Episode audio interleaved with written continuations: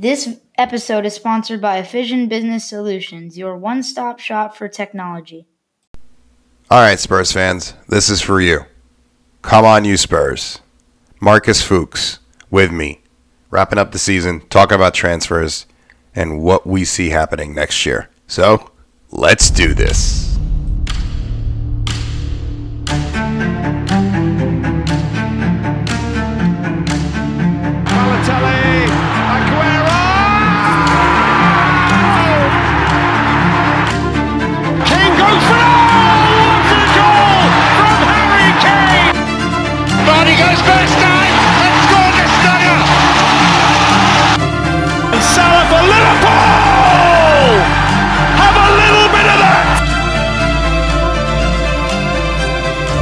Marcus. Um, season's over. We had highs, we had lows, but uh, at this point, we'll take what we can get, right? How you been, buddy? Uh, I've been good. I mean, yesterday was a was a terrible day. Um, it kind of reminded me about all the all the things that people say about being a Spurs fan. But on the Spurs front, I think we entered the season positively. I'm reaffirmed and reassured that we do have the right man for the job, and uh, it needs to be trophy time in the next five years at Tottenham Hotspur. Oh man, you just said a sentence, but my God, it's so loaded. So let's break it down, right? Um, obviously, from where we were uh, when Jose Mourinho took over to where we are now, uh, is a little bit of a difference. And I, I remember on Twitter, people people are just hammering the point of what is he celebrating? What is he celebrating? It, it, realistically, you'd think that Europa League is is a decent achievement. I'd say it's a good achievement considering how we started the season, wouldn't you? I think it's a good achievement. I mean, I can remember being a Spurs fan when I was younger, and I'd never seen, I hadn't seen my team in Europe, and being in Europe was something that was very exciting. I think this is a manager at Porto that won the Europa League, and then the next season won the Champions League. You know, our season was going nowhere. We were 14th. To come sixth is relatively impressive. Why not celebrate Spurs in Europe? I mean, it's something we have over Arsenal fans still more European trophies. The first British team to win a European trophy. So I think it's something that's quite exciting. So I, I, I don't make fun of him. If he goes on and wins the Europa League, he'll be the most successful manager in my lifetime so far. Good luck to him, and that's the attitude we should have. We should be excited about trophies. I just want to make this other point. Pochettino said, "I'm only here to win the Premier League and the Champions League. The other cups are, are irrelevant." Now, this is a ridiculous attitude, and we have the antithesis of this at the moment with Jose Mourinho. And I know which camp I'd rather be in. I know who I'd rather have as manager, and, and that's the reality. And Spurs fans might not wish to accept it, might not want to, you know, put mud on the Pochettino era. But now we've got a manager that's going to take every competition seriously. So yeah, of course, the Europa League is something to be celebrated. I mean, you, we could use just we, we can we can go a mile down the road and use Arsenal as an example, who finished below Spurs. You know, ending the year with a FA Cup trophy while finishing wherever in the table is an achievement, isn't it? That's a trophy. No, of course. I mean, the alarming thing is, is since Spurs last won the FA Cup, Arsenal have won it ten times, and there's nothing more depressing than that. I often say, you know, no team does going to Wembley like Spurs, and you know, it's always been magical when I followed the team to Wembley. But actually, I've never seen Spurs in an FA Cup final, and I've been to over 400 games at Spurs all around Europe. So, you know, would I trade places this season? I'd love to see an FA Cup at Spurs, and I think it's the attitude that really got to me under Pochettino. Um, you know, he played Heung-min Son at left back against Chelsea. That was a disaster. He played Michel Vorm in the semi-final against Man United. It was a disaster. We lost two times to Crystal Palace. You know, with a great, great team, we had the best back four, the best striker, some of the best young talents in the league. We won nothing, and that's the reality. So, yes, we have a manager who's going to take the cup competition seriously, but we should also reflect on the fact that we had a great team for four or five years and we didn't win anything. So let's talk about our European journey and how it starts. And it starts with three qualifying uh, uh, matches against probably names that we'll never ever hear again, uh, unless uh, it's it's it's a disaster. I'll tell you my opinion. You could tell me your opinion. I don't care about the three extra games. I think the three extra games are against teams that you should beat, even with the bench. You th- should beat, even with the youth. And I think it gets you into a position where you've played three relatively competitive matches or matches that mean something, which adds to your fitness levels eventually. How, how do you see the next three games for qualifying? So I don't have a problem in the fact that I think Spurs' squad should be big enough to, to have the three games. I think you can incorporate it into a preseason. Um, I don't see it as such a, a major problem. I think that you know it'll be the biggest embarrassment if we didn't end up going through. But to be moaning about three extra games during preseason, you know, is ridiculous. I think that it's something that can help us out. You know, we can experiment a bit. I think that it's also an opportunity for Dennis Cirkin at left back and Sessegnon maybe to play in midfield. You know, players that we're not quite sure about. I think that it's not something we can look negatively at. And you know what? If the pandemic wasn't happening, I'd be straight out there to wherever wherever we play and you know watching the team because you know it's Tottenham Hotspur and we're not too big to be in the Europa League and you know it's exciting and also I think what an amazing opportunity to take Spurs to countries that have probably never seen us before. You know what a privilege, I find it a privilege to watch Spurs from England and from North London, and I'm fortunate to be close to them. But you know how lucky if we play the Icelandic team. You know how lucky you know, for all those people, we can take Tottenham to a new nation. So no, I don't view it negatively at all. And and plus, let's be real. You win it; it's a European trophy, and you end up playing in the Euro, uh, the European Super Cup. It still holds mustard, and also the fact that if you do win it, and this is a very winnable competition for Tottenham. It qualifies you for the Champions League no matter what you do in the league. I mean, obviously, you still want to compete, but it still has some prestige to it. Yeah more than some prestige. I mean, it was interesting. So Branislav Ivanovic, who played for Chelsea, said that one of my biggest achievements there was winning the Europa League. And he said in every other country, every other team I've played for, it holds great prestige. Just in England, we don't get the Europa League. I think look at Sevilla; they won it, you know, back to back, back to back trophies. You know, they beat Liverpool. I think the Europa League is a fantastic catalyst to do what you want. And Porto won the Europa League and then won the Champions League. So why not? I, am not interested in. I'm not a trophy snob. You know, I'd love to win the Europa League at Spurs. I would. I would. You know, be one of the most amazing opportunities. So no, of course the Europa League holds prestige, and this is a team that once upon a time was loving being in Europe and you know, the first British team to win a European trophy. So of course we've got to, you know, take it seriously. And if we win it, Jose Mourinho is in high acclaim. And just one other point: every time a British team takes it seriously, they go far. Chelsea and Arsenal took it seriously last year. They were the finalists. Fulham took it seriously, a much smaller team than Spurs. They were a finalist. Liverpool took it seriously. They were a finalist. Middlesbrough. Man United won it. Middlesbrough got to the final. Man yeah. United won it. Chelsea won it when they took it seriously. So of course, this is a massive, massive opportunity.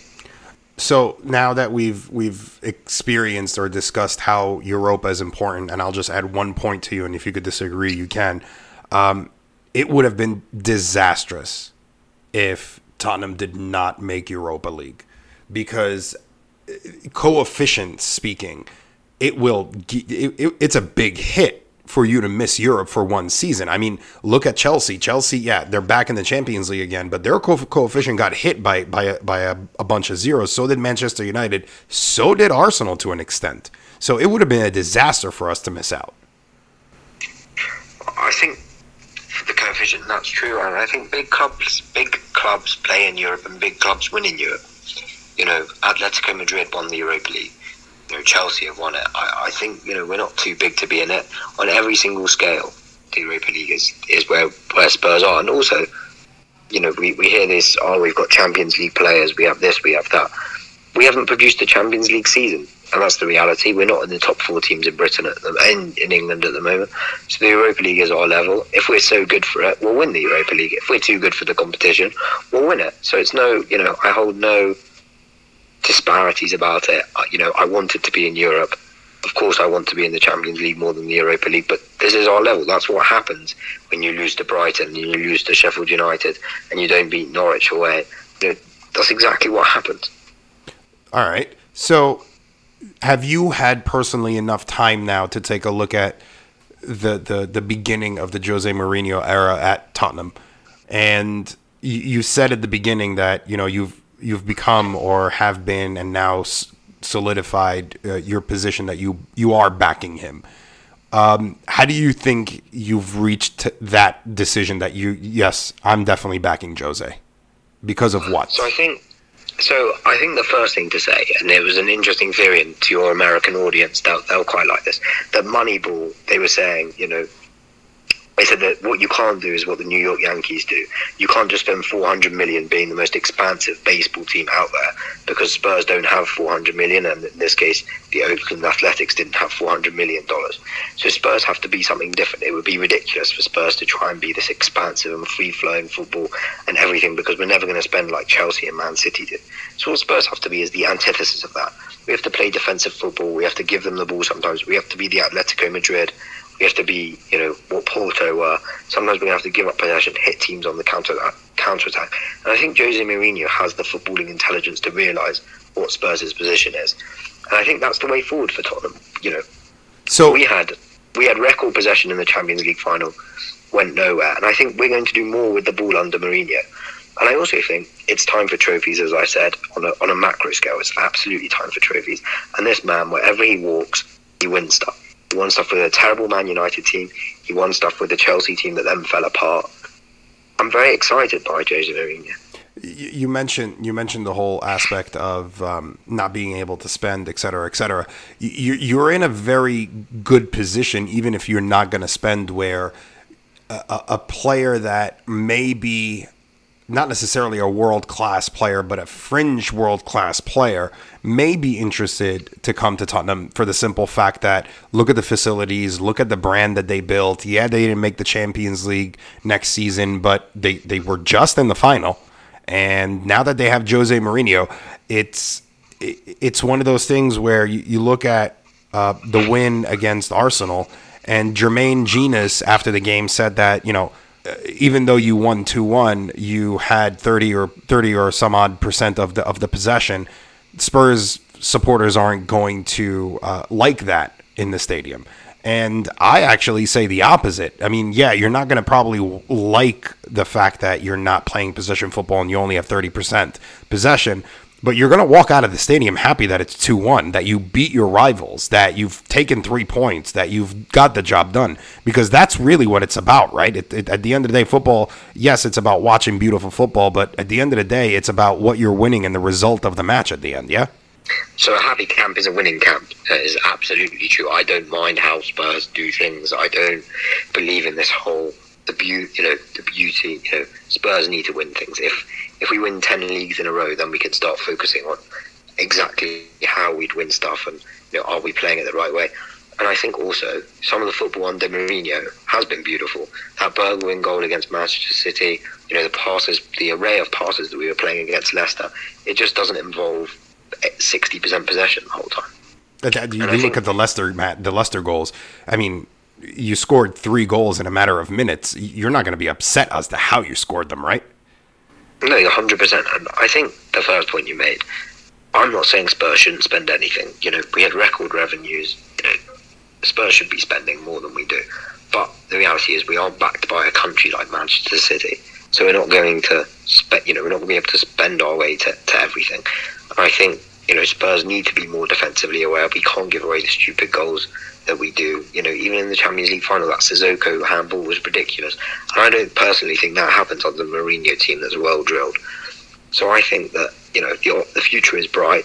You know, I, I agree with the Mourinho appointment. I think that playing defensive football could be the solution. And if we look at where Spurs are, it's very similar to where Atletico Madrid were. You know, breaking into the top two it's difficult. They aren't the financial powerhouse of Real Madrid and Barcelona. We aren't the financial powerhouse of Man City and Liverpool. But you can challenge, and it's not a reason to just say, "Oh, let's give up and just try something else." I think Mourinho will bring us to the top level again. So speaking of Sissoko, um, I, I, saw a lot of rum, rubble basically on on Twitter that people were saying that if they had an opportunity to sell Sissoko, they should, and I'm against that. I actually think that Sissoko has been the consistent rock basically in the position that he plays. Uh, what are your thoughts on Sissoko? How he basically finished the season, and, and do you think he should get sold if we got the right price for him? So, I mean, the story of Sissoko needs to begin at the beginning. Um, Sadio Mane took a tour of the training ground at Spurs, and Spurs didn't pay the wages. So, in a parallel universe, everything is completely different with Sadio Mane lining up with the Champions League and League at Tottenham Hotspur.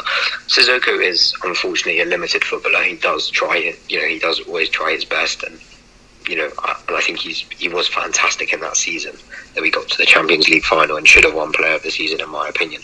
However, I personally think Spurs are beyond that and beyond his style. So if a sensible offer came in and we were going to be prepared to buy the right player, I could see us moving him on.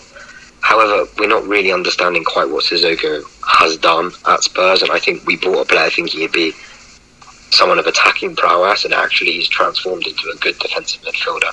He does a really good job. But personally, I see the future as a Højbjerg, Ndombele, and Lo midfield axis, and I don't really see where Sissoko or Harry Winks, for that matter, fits into that. So I think, you know, unfortunately, I was a big Sissoko fan. It is time for Spurs to move on. If he's in and around the squad, that's okay. That's not a problem for me. But I think a sensible offer and we can reinvest the money, that's that's not the worst option. So speaking of options, uh, you have obviously Ndombele, uh, who, I mean, I'd be generous to even say that he had a poor season. Uh, I'd say that he had a very unlucky season as well. Uh, because of the injuries and then because of the change in managerials, uh, uh, ma- managerial jobs, which uh, it, by extension changed the tactics of how a match is going to be played. Um, and maybe he's not, you know, uh, as they say, a Jose player, but we've all seen when he's on the field sometimes that there is sparks of world class in him how how do you translate that, or what do you think is going to happen in Ndombele? Because I know Inter is knocking on the door, or at least sniffing around to see what they can do. We absolutely cannot sell him after one season. I'm someone who has found it all incredibly disappointing. I'm, I'm not going to lie to you and say, "Oh, it's a marvelous season." I think it could be one of those situations where he succeeds somewhere else, and you know, I don't want Spurs to rue the mistake. I love Tottenham Hotspur. I want to see Ndombele shine at Spurs I think that Mourinho's approach might work with him. You know, this tough love approach. He might have a pre-season. He could shine in those three Europa League games that we just discussed. I think that we have to give him another season. We have to give him the opportunity.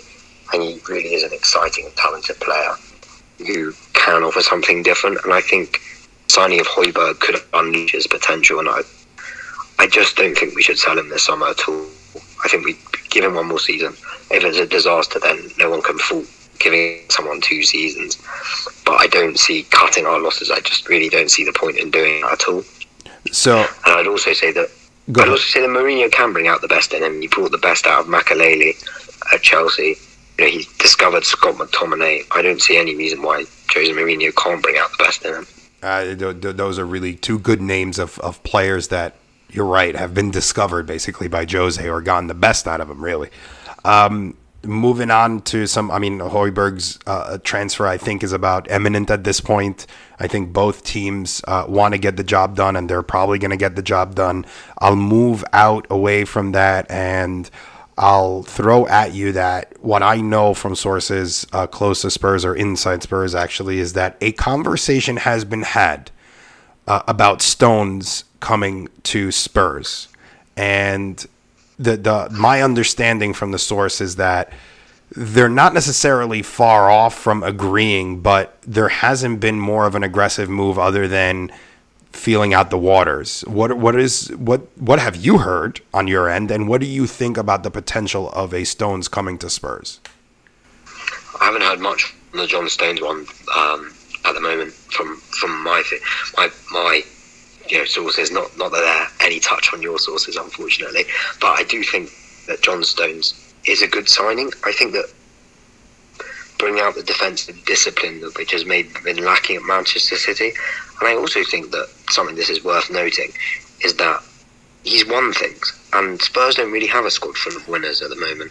And I think that John Stones, you know, bringing pre- bringing numerous Premier League medals to Tottenham with a point to prove is something that's relatively exciting. I don't think it's a bad signing at all, and I also think you know it sends the right message that. Tottenham are that want to strive for what John Stones has achieved.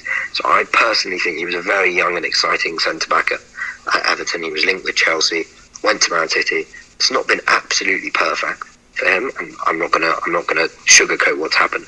I still think Tottenham Hotspur could make John Stones, and John. I think the other thing to say is it's mutually beneficial. John Stones would benefit Tottenham, and Tottenham would benefit John Stones. And I would think that John Stones would play in the Euros if he had a successful season under Mourinho. I agree with that. Um, the the other one that's been hanging out there, uh, and it's not actually hanging; it actually just happened over the last twenty four to forty eight hours. But there, ha- this has been a story that probably developed about six months ago. Is the opportunity for Spurs to uh, uh, sell uh, uh, Sergio Aurier? And AC Milan seem to be the team that is really, really interested, and they have been interested in months. Uh, with the season that Serge Aurier has had would you think that this is probably the right time to sell him, or do we need to keep him? No, categorically, it's the correct time to sell him. I'm, I actually think on the right back issue, we should be giving Kyle Walker Peters another chance at Spurs. We should we need to sign another right back, but he was excellent, Kyle Walker Peters against Manchester City. He had a really good positive six months at Southampton. So I think Sergio Aurier should be sold. You know, I personally don't think he's good enough defensively. I think Cole Peters has got an astute mind for football, needs to bulk up a bit, but I think that would be one of the right backs I would keep. I think we should sign another right back desperately, but Sergio Aurier, his time unfortunately at Spurs is up. Um, another rumor that was floating out there, and, and my sources confirmed that it was nothing really beyond the rumor uh, is the idea of uh, Troy Deeney, and this this really rumor came out in the last 24 hours, and, and I had to check on it really quickly because I think this would be a, a really interesting step. Uh, what are your thoughts on the the unrealistic possibility of Troy Deeney coming to back up uh, Harry Kane? I don't mind the signing. I don't think it's the signing of a potential Premier League champions, but Spurs aren't potentially Premier League champions at the moment. So Troy Deeney could drag us up a level. I think that some of the unacceptable performances may not happen with Troy Deeney in and around the squad. I think it's someone that Mourinho could get something out of. I think that you know he brought Samuel Eto'o to Chelsea, not necessarily because of you know his ability, but just because he brought something to the dressing room and he brought something to the attitude of the Chelsea. And I could see Troy Deeney doing something the same. And I think also there's been quite a lot of snobbish attitudes uh, surrounding Troy Deeney. But actually, this is a player with numerous years of Premier League experience and aggression that we could see. And if you're a defender and Tottenham are, you know, it's nil nil and Spurs suddenly have Troy Deeney coming on to partner Harry Kane, I think that's a relatively decent prospect. I don't think it's the solution forever, and I think someone like Callum Wilson, Josh King are better bets. But I think, you know, Troy Deeney is another option. I don't personally see a problem with it, and I don't think we're at the level where we can just buy another player just because, you know, we're not in the Champions League. You know, Troy Deeney would come hungry with a point to prove to everybody. He doesn't like Arsenal either, which is always a positive. So you know, I don't, I don't see it as a, I don't see it as a huge problem. It's not the perfect signing. It's not my dream signing, but you know, sometimes you need round pegs in round holes, and Troy Deeney definitely is that. So n- now that we've officially kind of entered the, the transfer market, but it's all unofficial, official rumors, really. Um, where where do you see the Spurs team landing as we get ready for a very quick turnaround and start to football because we're about really two, three weeks away? I think that, I mean, I'll, I can give you the team I think that we'll, we'll be lining up with. I think it'll be Hugo Lloris, it'll be a goal, uh, it'll be a right back that, you know, will come from somewhere. I think probably the French league because Tottenham seems to like scouting that. I think Ben Davies will be the left back. It'll be Tanganga and Alderweireld probably as the centre backs, maybe Sanchez and Alderweireld or Dier and Alderweireld. Um, I think Højbjerg will eventually come to Spurs. Uh, Ndombele, Lo Celso, Bergwijn, and Kane. And then I think that the signings will kind of come a bit later. That you know, I think there will be signings at Spurs. I think that you know that squad needs fleshing out. So lots of players need to be sold. I think that you know new players will come in. But I think that you know in three weeks' time, I can't see the squad going through the transformation that really needs to take place. I still think Lamela needs to be sold amongst others. So I think that you know eventually this squad will be transformed. I'm not sure Daniel Levy is the man to transform it, but I I think we'll be okay next season, and I think that there are some exciting young players as well that can help flesh out the squad as well. I would, to an extent, consider Tanganga coming back and signing a new deal as a new signing because he really he between the four, him, Alderweireld, uh, um, Eric Dier and Sanchez, I really do think that we have the center back position solidified. You know, rotating those four uh, into the squad is makes me feel comfortable about the center of of, of the back four.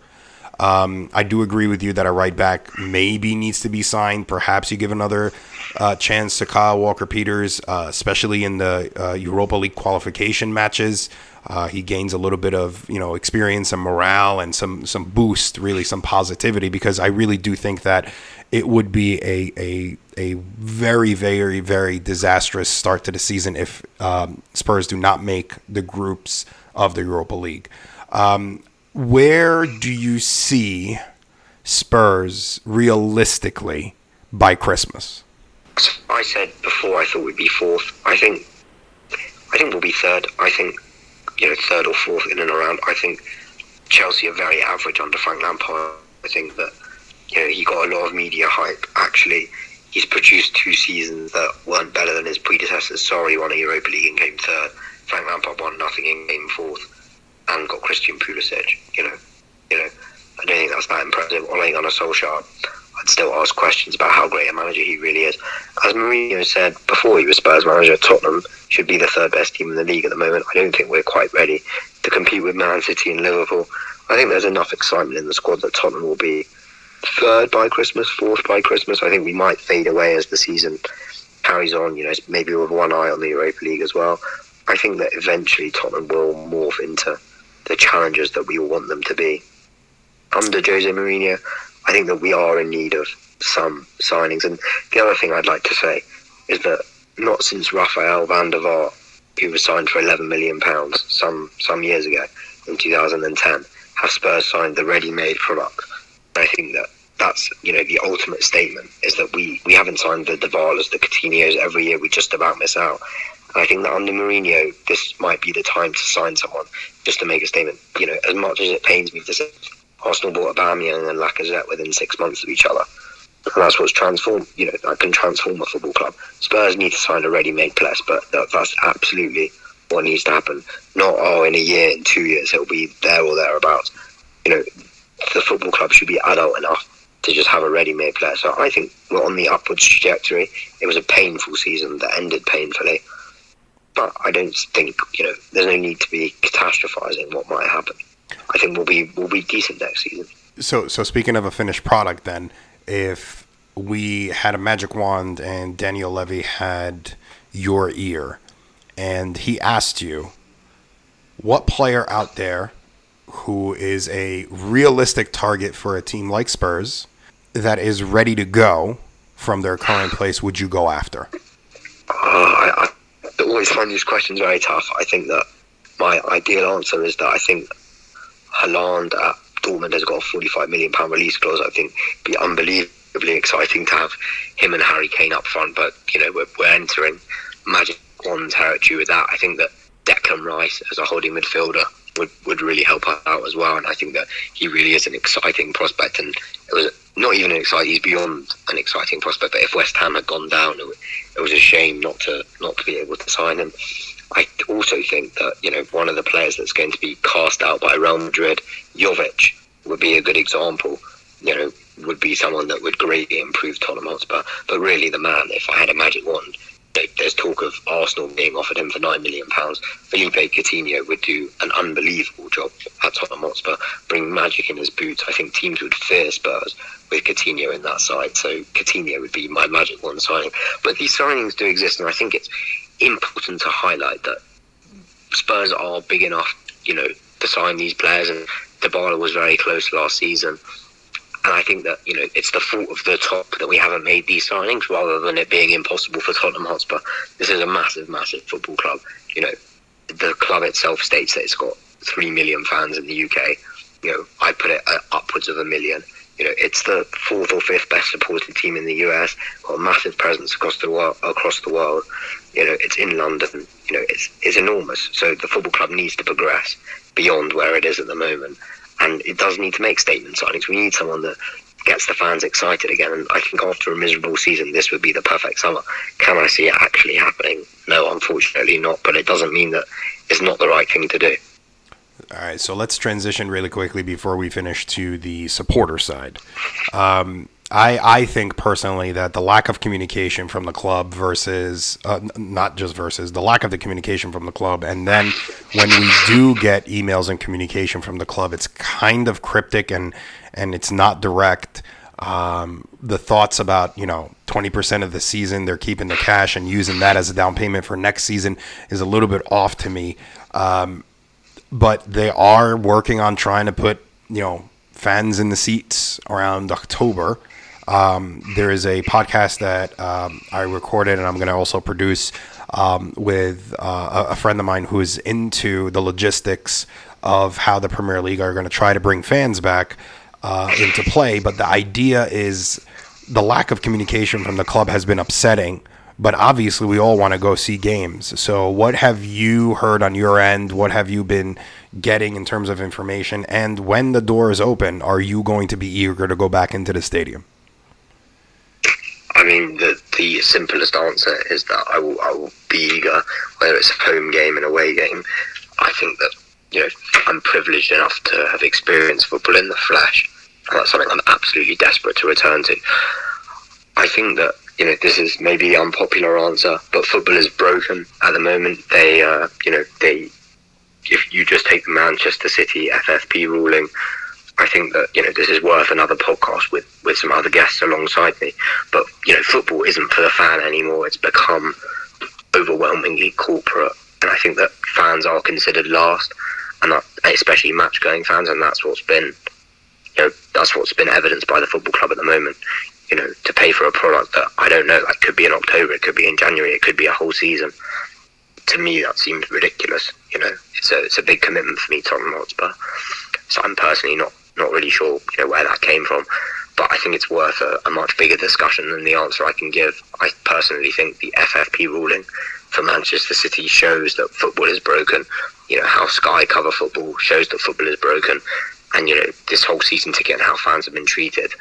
I think it's just symptomatic of the fact that you know so much of what is great about the game has been lost, and I think that you know so many things need to be done to repair it, and that doesn't begin or end with how Tottenham Hotspur handle the coronavirus because, you know, ultimately there's nothing that gives me more, ple- you know, nothing gives me more pleasure than following Spurs wherever they go. So, you know, I think that you know, football's got so many questions to ask itself, and I, I hoped that you know, and the economic situation would provide a reality check, and fans would be empathised with by football clubs. It doesn't seem to be the case. You know, Sky and BT, you know, upped their bills you know, how much people would have to pay for them. You know, eventually, you know, that's what's been happening year on year. They've moved around TV schedules. You know, they're not in it for the ordinary fan, and that, that's worth a, a much wider discussion. But you know, the fan has been forgotten here. That's that's the beginning and the end of this story. That's that's very deep and very profound, honestly, man. Marcus, thank you so much for your time today. I really appreciate it. I'm pretty sure your views are shared by a lot of the fans out there. If you guys have any questions, if questions for me, questions for Marcus, we'll leave our handles on Twitter. Uh, please throw them our way. And uh, Marcus, I definitely want to do this in the next couple of weeks as we start preparing for our European journey, as they say. Perfect. Thank you very much. Always a pleasure to come on.